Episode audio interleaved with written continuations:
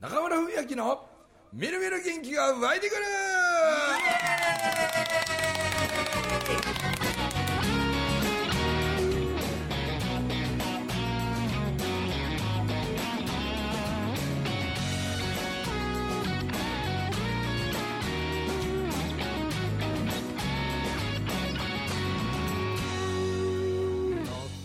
はい、おはようございます。おはようおごはざよいうまございます。あなんかあれビリーさんこう声がとてもクリアですねこれすそうですかありがとうございなまんか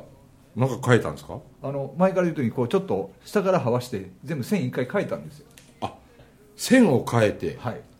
なんかめっちゃ音ええ音ですねあよかったでございますどうですか杉浦さんあああいいですね思ってないですよね、先生今の。分かってない今のあれは、流れに乗っかっただけのような感じで。え今日から4週はい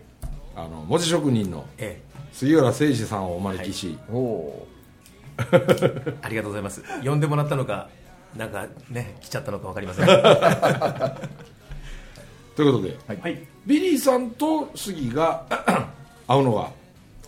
そうのあの伝説の忘年会ぶり 忘年会ぶりですねはですね、いははいいあのあんなビリーさんみたいなの初めてでしたからねそうですかでもさ、いやそうで何すよねも笑わずにん踊り続けてたよな、もうガチガチでしたから あの食事もあ喉れ通らなあかっれたわざと笑わんかったんですかそうですよああわざと笑わんと無表情のまんまあのマツケンサンバをやるその方がええと言われたんでああはなるほそうなんですねそうそうそうなるほどどでダンサー引きすぎてましたよいねであのあれはね東野君と言って募集したらえらいことになってしまって面白かったあれもでも嬉しかったですねあんだけ来てもらったらはいそれぶりですね異常に盛り上がりましたかあらねれはちょっとめっちゃ盛り上がりましたねということで、はあれが12月の7日やったかな、あれが12月の7、8、8とか9ぐらいかもしれないですね。じゃあ見てみましょうかそんな頃ですよそんな頃です。はい、はい12月の全然違うえ12月の10日ですわ10日ですおーぴったりぐらいですね。 でもうもう終わった瞬間から23年の、はい2023年の忘年会をはい。考え始めてしまいまして ですねはいはいはいもうほぼ日にちは決まりましたな日にちは決まりました。はじいゃああ場所と場所と場所と場日所もに決ちまりはました。はい講師陣の日程も抑えさせていただいております。はでこのに2023年の忘年会は、もうすべて中村文明仕切りでやりたいな とおーはいはいはいおーはいいいですねまあ、結果そうなりましたけどね前回はもう東野のあいつだいぶすねてたもんはいめ めちゃくちゃしょっぱりしてましたねしょげてましたよだって僕が着替えてるところにも来て下向いてビリーさんビリーさんえどうしたんや俺出番ないねん 戻っとかなあかんやんいや出番な いねんとか言本って当あんな着ぐるみ着てねあれはねねなんかね段取りは随分考えてたけど当日なんか全て僕に横取りされたという悲しい話でいしやたけでどもそれもあっての盛り上がりでしたよねあれはさすがふみちゃん思いましたね本当にあの途中からのこの仕切り具合えねねはまあ本当にいめっちゃ面白かったですわで時間内でピタッて終いわやったピかタでしたらねねすごかったあれあれを一日同士であの、まあ、沖縄でやろうというねおおいいですねだけどせっかく沖縄なんで、あのまあ、その木曜日の11月23日言うていいんかな言うとるっすね。 11月の23日の、うんまあ、3時ぐらいからやるかなみたいな3感時じか4時ぐらいの、まあ、夕方ぐらいから夜にかけてっていう、まあ、前回と同じような流れですねねはい、まあ、5時間コースぐらいで5時間コースで、でも食べ物とかにはあまりウェイト置かず残ってましたもんね今回ねそうちそうゅうそうかあれコースで料理出てたのに、はい僕なんて一品も見てもないですからね、ああそうですよねうん一口も食べてないし、僕らもあんま食べれんかったもんそうですよねうんほとんどみんなそうやったはかいら、はちゅうことは料理は何でもええっちゅうことやみたいなね、うんい確かに 終わった後みんなでどっかラーメンね行きました行きました行きました行きましだからもうね今度はいかに例えば入った日からせっかく沖縄に来たんやからあの日村のあれじゃないけどいや僕はこれが好きなんだみたいなところとか紹介して、だからそういうのを食べてもらってから会場入りしてもらうとか、いいですねそれで1日大盛り上がりした後その翌日にあの、まあ、23木曜日で24は金曜日平日1日で、はいはであと土日やから、金曜日24日の金曜日だけ皆さんお休みを取ってくれば4日間沖縄を楽しめるというね、なんかそういう方がええかなみたいなで早めにねこれで決めとけば飛行機早めに取って、でホテルを早めに取ってとかってすれば今安いの探したらいくらもあるから、りますね僕抑えたら往復で2万3500円でしたよ えーあそうなんですか抑えたんですか往復ではい早っへー僕も抑えよ今から歩いて行っても行けそうですもんね、11月まあ手段としてそうですね、うんええな話なあの鹿児島から手漕ぎ船乗って行けるちょっと行ける行く今からなら全然大丈夫。階級乗ったら上がってくるかもし れないだって昔天竺は天竺マンは映画を撮るためにそう沖縄からの鹿児島佐多岬まで確か32日手漕ぎ船でねそうサバニでね、うんサバそニうそうそう、うん、でねそうそうそうなんで翌日はあの例えば僕とか杉とかバタとかは多分ゴルフはいはいあしようかなみたいなで、まあ、ゴルフやりたいという人は、まあそうコンペやれやいいし、はいで真由美先生とか日和ちゃんなんかとあのちょっとスピリチュアルが好きな人らは久高島にね、ああいいですねこれうんはい歌きツアーとかでうんでなんやったらビリーさんにこう那覇周辺にもあの歌きとかああありますねちょっとそういうの結構いろいろありますよねはいいろいろありますいろいろありますはいなんかビリーさんと行く那覇周辺歌きツアーみたいな、えうん勝手に決めて考あそういうのえてますけどはういありますビリーさんおすすめ歌きみたいなあのねはいあるんややっぱりハハート型になっているはい空洞がある歌きあるんですよへええっとねなんとか白跡なんあれ白って言わないんですよねグスクグスク跡っていうところでうんはいあ面白いそれみんなそれぞれがそれぞれが、へこれで例えばチュラ海水族館、うんああいいですツアーねとかね、えうんそれとか、まあ、あの僕がすごくおすすめししたいんやけどどうかなあのジンベエザメがねああーの、こう海中の大きな網のいけすの中に、僕は初めて行った時に10メーター級のジンベエがいて、ほいで海の中入ってほいでこう小さなこう布の中にあ置き網うんあのエビのちっちゃいやつね、はいはいあれを入れてでほわほわほわほわって海中でこうほわほわするとジンベエザメが向こうから1 0ーターがブワー泳いでくんのようわーって感じで目の前で口ボワカー開けてそのほ怖っわほわって散らばったオキアミがそのジンベエザメの口の中にザバー入ってくんよもう感動してよ俺そ れでうんあそういうこと餌やりってそうそうそう中でもう間近でそうそうこれ上から巻くんかなと思ってちゃうちゃうちゃうちゃう一緒に泳ぐねんえこれ頭とかも触れるしそう口の中とか手入れても全然あの歯がないからジンベエザメはそうですねで基本あれ、えっと、プランクトンで生きてるんですよねヒゲなのに魚類最大なんよえへでかなりゃ12メーえター、はいはいはうんで去年の夏あのまあそのちょっと餌やりはちょっと予約してなかったんで、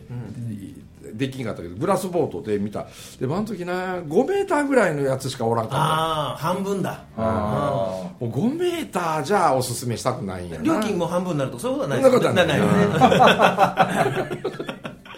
本日小ぶりなんで小ぶりなん であちょっと好みがきますそうそう塩価格の半値でみたいな ねなんかそういうもうおすすめツアーみたいなんも、なんか抱き合わせてきたら、うんそれでまた沖縄港のあのみんなもすごい面白い連中多いから、あのいやなんか地元民が案内したいこれこれみたいなうのをわ楽しそういくつかね、はい用意ししたらこう遠くから来た人らの満足度も上がるかなといやだって前回の忘年会でも沖縄組めちゃくちゃ盛り上げてくれたし面白かめっちゃ盛り上たげてめちゃくちゃ盛り上げてくれたんで楽しみ だって第一期がこの間終わりましたけど、そうですねだけど、まあ、ある地域の教育長とかさ、もう教育委員会のめっちゃ偉いさんとかさ、もうその人らが仕切りまくって、騒ぎまくってくるから、教育長、大丈夫ですかみたいな、何がよみたいいや素晴らしい教育の真髄だなへな、えもうね、あそうなんだいや楽しみだめっちゃな楽しくてね、いやでもゴルフも楽しみですね沖縄ゴルフ場いいゴルフ場いっぱいありますもんねこれビリーさんのおすすめの歌きなるほど、それ歌きいや、ほんまや、ハートになってる、そうなんですすごっほら、見える、見えますここれこの画面にこうあ本当や本当や収録のうわ綺麗そうなんですよ、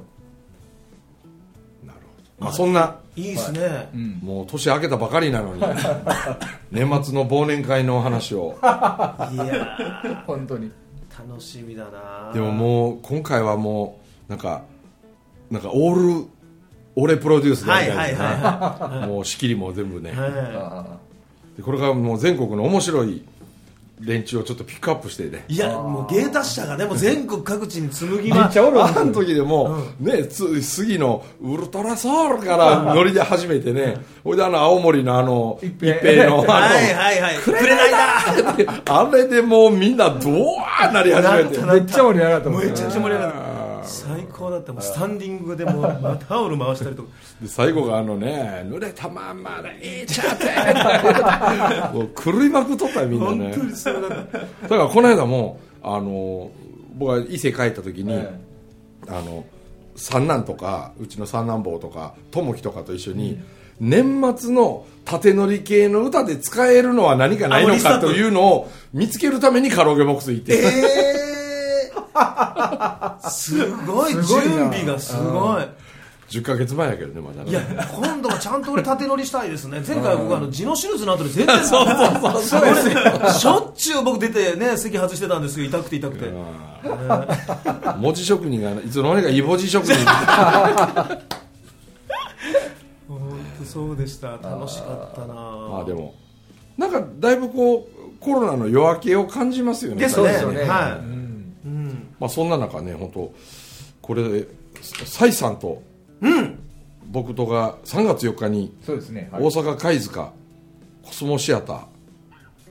これ1200人入る会場みたいですね会場らしいですよ、あーでもねあのディズニーの香取君とか、黒村美子ちゃん司会してくれて、であのおかんの代もなんか特別参加で本当ですか来るらしい、はいいやしかもこれ香取さんも最近出したこの本がめちゃくちゃ当たっててそうそうそうでまだ出ていないんやろいや出てます出てますももう本屋さん並んでうんの出てるはずですようせやんあ出てないですか知らん いやいやみんなで本屋で買ったってあれ違ったかなあそうなの結構僕周りからいっぱい聞いててすげえ話題ですよねあそう光らせる人が光る人っていうあうんあ、はいいやそれのなんか香取君の、えー、と出版記念公演がこの2月の23日かなんかにあんねんやろ東京でそうなんですかうんそれ知らなかったですあそうなんですねでなんか香取君俺あの愉快な仲間たちっていう、はいはいあれに全然俺絡んでない やんなんかなんかこう群れるのがもう得意じゃないんでもう脳絡みなんやけど、はいそれでなんかメッセージくれて「あの兄さんこの日奇跡的に空いてて東京あたりにいたら来てくれません?」みたいな話、でちょうど俺空いてて「はいはいはあ行くわ」言うて「えマジっすか?」みたいに「で懇親会もあるんですから行くよ」 みたいな。ええあそうなんですねあじゃあまたね3月も絶対も盛り上がるでしょうねえだって前回あのお寺でやったのいつでしたっけあれ12月あ12月ですよね忘年会の翌々日はいはいそうだすそうだうんあれも盛り上がりましたし蔡さんは、俺その時1回会っただけやけど、はい杉は何べんも会うてんのあ何回も会ってますほう蔡さんの面白さをちょっと喋ってみてよええ 今いやいや、サイさんうんはちょっとね、あの霊的なところが、まあ、あったりするんですよ、おーであのなんかそう見えへんもんが見える見えちゃったりする、ちょっと感じるものが強い方なんですけども、へーそうそなんのだついてるお師匠さんが見えて、ですね、うんうんその方からいろんなことを伝授ししてもらうんですけど、うんうんその師匠が占い師としてすごいしてる方なんですけども、占いよりもこう人間学をずーっとこう学んできた方なんですね。うんでやっぱその人を見て、その運勢とか運気以上に、そその人の心の悩みとかのそのカウンセリングがまたこうこすごいんですよあその蔡さんサインさんあがーななんでこう言ってみたら占い本だとか、その運勢本なんて世の中にいっぱいありますけど、うんサインさんと話してると、それ以外の人生の悩みとか、その人が抱えてるものだとか、そういったものがものすごくクリアになるということで、もう今何万人か分からないですけど予約が取れない占い師として有名ですよねすごい有名なんですよ、どっちかというとその大勢の前で話すより、はいこの個々のセッショそンうなんですのよ次元がもともともともとそれがものすごく話題になって、うんあの人なんでわかるのとか何なんか見えてるよっていう、まあ、今、さやさんが言ってるわけじゃないですよ、そのうん受けた方が、うなんかあの人見えてるよねとか、うんっていうので、ぶわーって広がっていって、うんであサイさん自身が俺見えるねんって言うて言るっわてけるじわゃけじないゃないです、言ってるわけじゃないです、周りの人がへそそういうことを言って、もうそれがもう口コミでめちゃくちゃ広がってえ、うんで予約が取れない占い師となったんですけども、うんうんでそこからまたこの香取さんとかとの出会いによって、うんお前そうやって個人の話だけと違ってその今までの経験を世の中に伝えていけよって言って引っ張り出されて、うん最近ですよねこうやって表舞台でバーッと話されるようになっあそうなんや、へたえのそうなんですよほーだからなんかもう知る人ぞ知る的なももともと本も何冊か書かれてたりしてる方なんで、んそあのサイさんが表に出てきたぞっていうので今ブワーッとこうそうなんやああ俺全然知らんかったからさ、はいうんあそうでもあの福岡でね2人でお寺でやってってした後なんか結構意外と崔さんが「いやーもうなんか俺の話し方についてのアドバイスをください」とかいろいろね、はい、いやそれはだって全然キャリアが違うじゃないですかやっぱり崔さんが表に出てバッと伝え始めたのと、うん中村さんとのこうキャリアが全然違うからあーある意味だから崔さんもすごいなと思うのが、そこを謙虚に、うんこれまでずっと培ってきた占い師としてうんやってきた方が、うんそうは言ってもああやって表舞台ではまだ引きが浅いと、うんだから中村さんからいろいろ教えてもらいたいと言って、うんあの時ね懇親会の時でそうそうそうそうなあ、んすごかったでなんか俺なんか適当なこと言うとったんやろいやいや、あれはあれ、あれはあれでめちゃくちゃ深かったですよ。あそのうだ声で遊べっつって。あそうやうん覚えとるんですね、生産。お前覚えとるなそういうのね声で遊べ。本人覚えてへんの覚えてないもう ねよしょっちゅうなんですよ僕ね昔ね中村さんがこうこうこうこうっていう言う俺に言ってくれたことがどうだこうお前よう覚えてやるな そそううななんでことすってよ僕覚えて言うじゃないですか、はいだけど本人が覚えてないから俺嘘言ってるみたいないやいや言うたっつってそうだからわざとしゃがらせたりだとかああのちょっと唾を飲み込んだりだとかなんかこう間を作ったりだとか、そういう話をもうリアルはにだから崔さんもすごく、ね、勉強になったと思いますしいうん崔さんの姿勢もすごいなと思ってそういうのをもう盗もうというか勉強しようという、なんか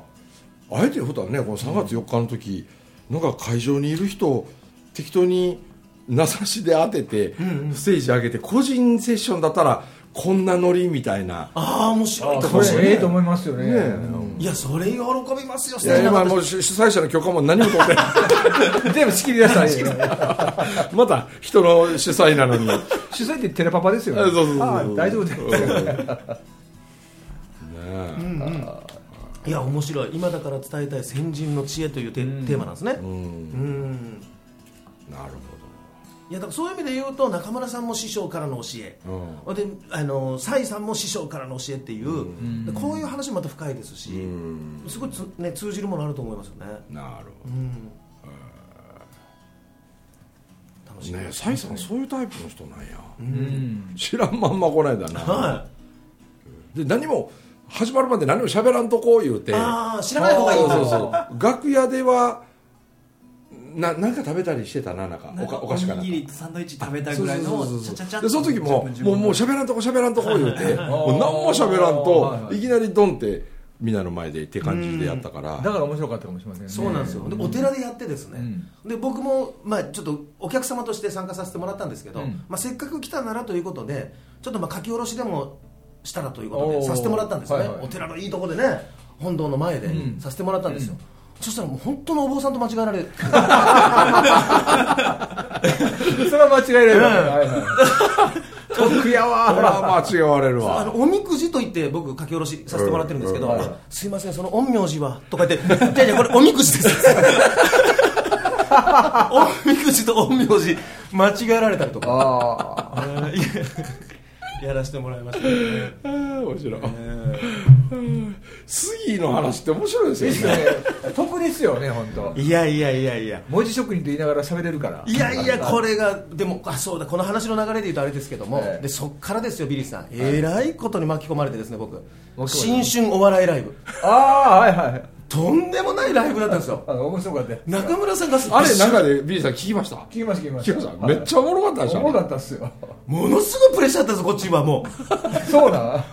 んで僕と杉と東野の3人東野さんねでほんまこう例えばなんかテーマをな、はいこうお客さんに選んでもらって、はいはいであの例えばあの今だからこそ言えるなんか、はいはいは恋愛話みたいなのかな、話とかねこういろいろお酒で失敗した話そうとそうかそうそう、でそういうノリでそれを3人でかぶり合いながらな、はいはいはうん、で決していい話をしてはいけないという、でええ話してしもたら罰金1000円みたいなでもあの笑い話のやつほんま僕もね、普段の公演の3倍ぐらい汗かいてあ汗かいたんですねもうもうすごい集中力いややっただわって絶対中村さんいい話になっちゃうんですよ、はいはいはいはなっちゃうんですよだからそれをあれを笑いだけで抑えるって難しかったと思いますよ難普段とやっぱやり方勝手が違うんででもあの時ねやっぱり MV MVP はね杉なんですよおもおうねあれ、まあ、かいつまんで言うとな、あの杉がこう一時こう脱臼癖があって、はいはいはいでこう肩の骨がポコって抜けるみたいな、であれ抜け癖出てくるとなこう、は落ちてるもんちょっと拾いに行くぐらいのことでもなんか肩パコって外れたりはいねはいはいはでそれをこう自分で入れられる時もあれば、ちょっと人のお力借りて、まあ、こ入れるコツもだんだん分かってきててあだーけどある時になだいぶ重症な抜け方をしたらしくて、でなんか近所におるおかんにちょ迎えに来てほしいんやっていうのを電話でそれあのお風呂に入りに行ってたらしくて、うんおーで温泉で脱臼をしたわけですよね、はいはいでおかんに電話でで俺また脱臼してもうたんや温泉で脱臼してもうたんや言ったらおかんが怒りながら「お前それ知るか!」って電話ブチ切れて切ってたってこっちこんなに痛がってんのに言ったらおかん聞き間違えて温泉で脱臼してるって聞いてたらしくて。こっちは温泉で脱臼いうこと言うてんのにおかんは温泉で脱臼してたっていうそれの悲しみの行き違いっていうねそうですそうですそうですあれがあの世のわ MVP せいちゃんその聞き間違い多いねいやいや僕僕おかんがですよおかんが聞き間違いですけどあもとなんかありましたよね公園で食べていくから言うたりあそれうちのかみさんですね、うえーうちのかみさんがえ公園ではい、僕が路上詩人でこうんうやってて、でもう一日路上で書いてても何十円しかもらえなくて、でも妻がもう夢を応援し続けてくれたんですうんよいつから草したいなとうんである時社長が来られてですねうんお前なんでこんなことやってんだこんなことがありましてお前のその話面白いとうんうちの従業員に聞かせちゃってくれんかとうんお金はこれでいいかって10万ぐらい積んでくれたんですよおう目の前ですよう今まで何十円しかもらえるんですよん路上でやっててうん講演してくれって言って10万ももらったの初めてでうんありがとうございますって妻に伝えようと思って、うん俺もう講演家として飯が食えるんじゃないかと思っちゃったんですねで俺妻に公園で俺ちょっとこれから飯食おうと思うんだって言ったら、泣き出して、飯ぐらい家で食えと言われたん ですよあれ面白かったねうんそんなに惨めな思いしなくてもいいんじゃないかとこれ面白いでしょこれおもろいな面白い面白い持ってるわ持ってるやんけよそれ使えあの時も使えばよほんかまっでしたたねいなやこうやって引き出してくれるとですねあーあの時パニックですからあー突然振られるんでもで見とってよかったねいやほんまですだってラジオでメッセージの時こんな話ばっかりでしたんよねそれで東野さんはねでもあの、あの性格出ますね事前にもうメモしてそうそう一人だけねなんか、あのお題を出すお題を考えてたのウォーリーなんで、ええお前どんなお題出すんや言うてねさっきね自分だけフライングしてねでウォーリーからそれのお題の中身聞いてこれ振られたら俺はこの話しようかなみたいにもうなんか事前準備あいつだけしてあってねそうでめめちゃくちゃ準備してるじゃないですか、でもう中村さんもそれ知ってるんで、東野これな次あれなって言ってもう全部出させちゃったんですよね、途中から玉切れて玉木さん あれはあれで面白かったし鍛えられて東野は事前に準備すると滑るんよやっぱりですよねだから忘年会の仕切りももう考えすぎてあ当日あわちゃわちゃわちゃになってきたから、いやですよねっていうのはそのそれをねずっと言ってみたの中村さんはねうんでお前は準備せん方がいいぞ言ってうーうんんそう思いますわ面白かったけどねでもそのね、その前が青春あの鎌倉作ったり、あーはいはいはいであれも杉も、ねはいはい東野も、でも毎晩なんか杉と東野のなんかいやお前らのこの話し方のあれをもうちょっとこういうあれを入れ込んだらええんちゃうかみたいなとかなんか少し足りひん部分があんなみたいなとか、なんかそんなんの、まあ、二晩か三晩連続はい やっでてましたやってましたあの寝かさんかったりでその時の僕がもうほぼもう記憶喪失状態になっててフラフラだったんですよね もう抱えてもうもう行きましょうもう行きましょ最後の札幌の夜もそんなんやったよなほんまなうそうでしたそうでしたそうでした頼むからもう寝やしてくださいみたいないやーそう暑いね北海道はマイナス10何だったっけあの時マイナス20度や20度ぐらいありましたねでも暑い夜でしたけどね うん若者たちもなそうですよ、まあ、なんなら若者よりも我々お大人がですね、バナナボート乗って、うわー言ってましたうんやってますでもみんな個性のある子らやなあの夏に来てたあの福岡のから来てた中学生2人あの1人はさちょっとキャバ嬢みたいなやつおったやん夏の子夏のあ子伊勢でやった時のそうそうそうはいはいはあのちょっとキャバ嬢っぽい子場所い、いましたっけそんな子あおいたいたいたいたい たはいはいちょっとけ化粧しててめっちゃ化粧してはいてめっちさ ゃ、うんうんへそ出しててさ、はいはいは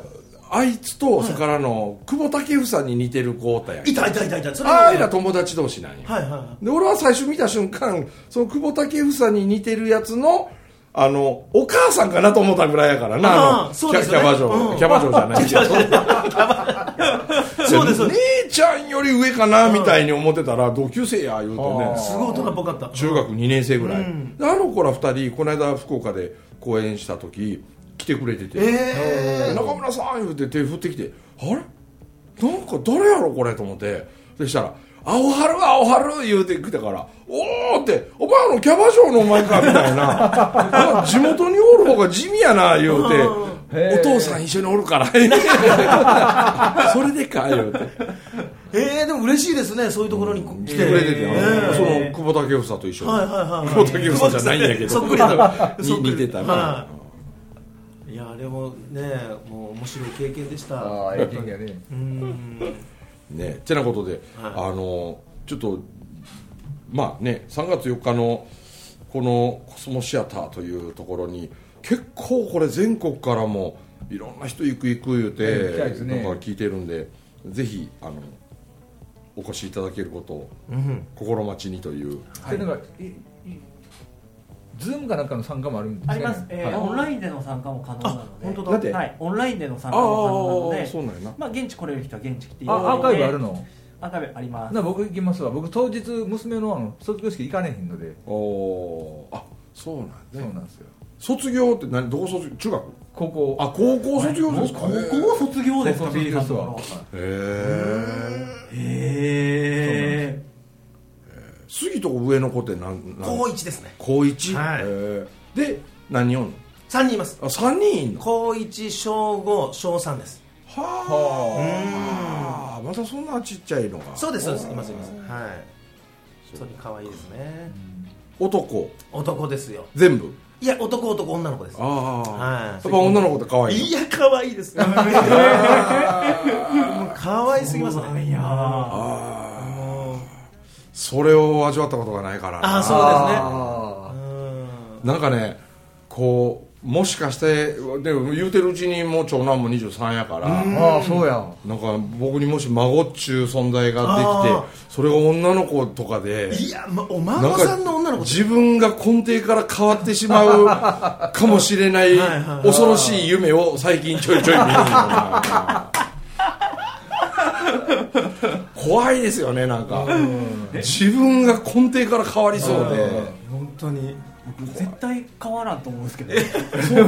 対変わらんと思うんですねうかなあこんなもんかみたいな感じでいや俺可愛いけまど逆にそういったとこ絶対ある変わねらんとま思うん孫ですは違うとかよう聞きますけどね孫は可愛いかもしれないですけど、うん、全然変わらへんと思うんですねなんかこ言霊的には孫っていうのはもともと孫って言って真の子供と書いて孫から来てるらしいんですよねへあーー出たこれ文字職人ちょっとあー今先生もうちょっとねしか早もくまだもうぼちぼちクロージングいかなあかんなっていうタイミングで言うところが大体お前のちょっと間違ってるところかもしれんかなということで、えーちょっとこの杉浦誠治売り出し大作戦なんかも次週に話せれたらと思っておりますありがとうございます一旦締めくくります、えー中村文明と杉浦誠二とボーリーとビリーでございましたどうもありがとうございましありがとうございたま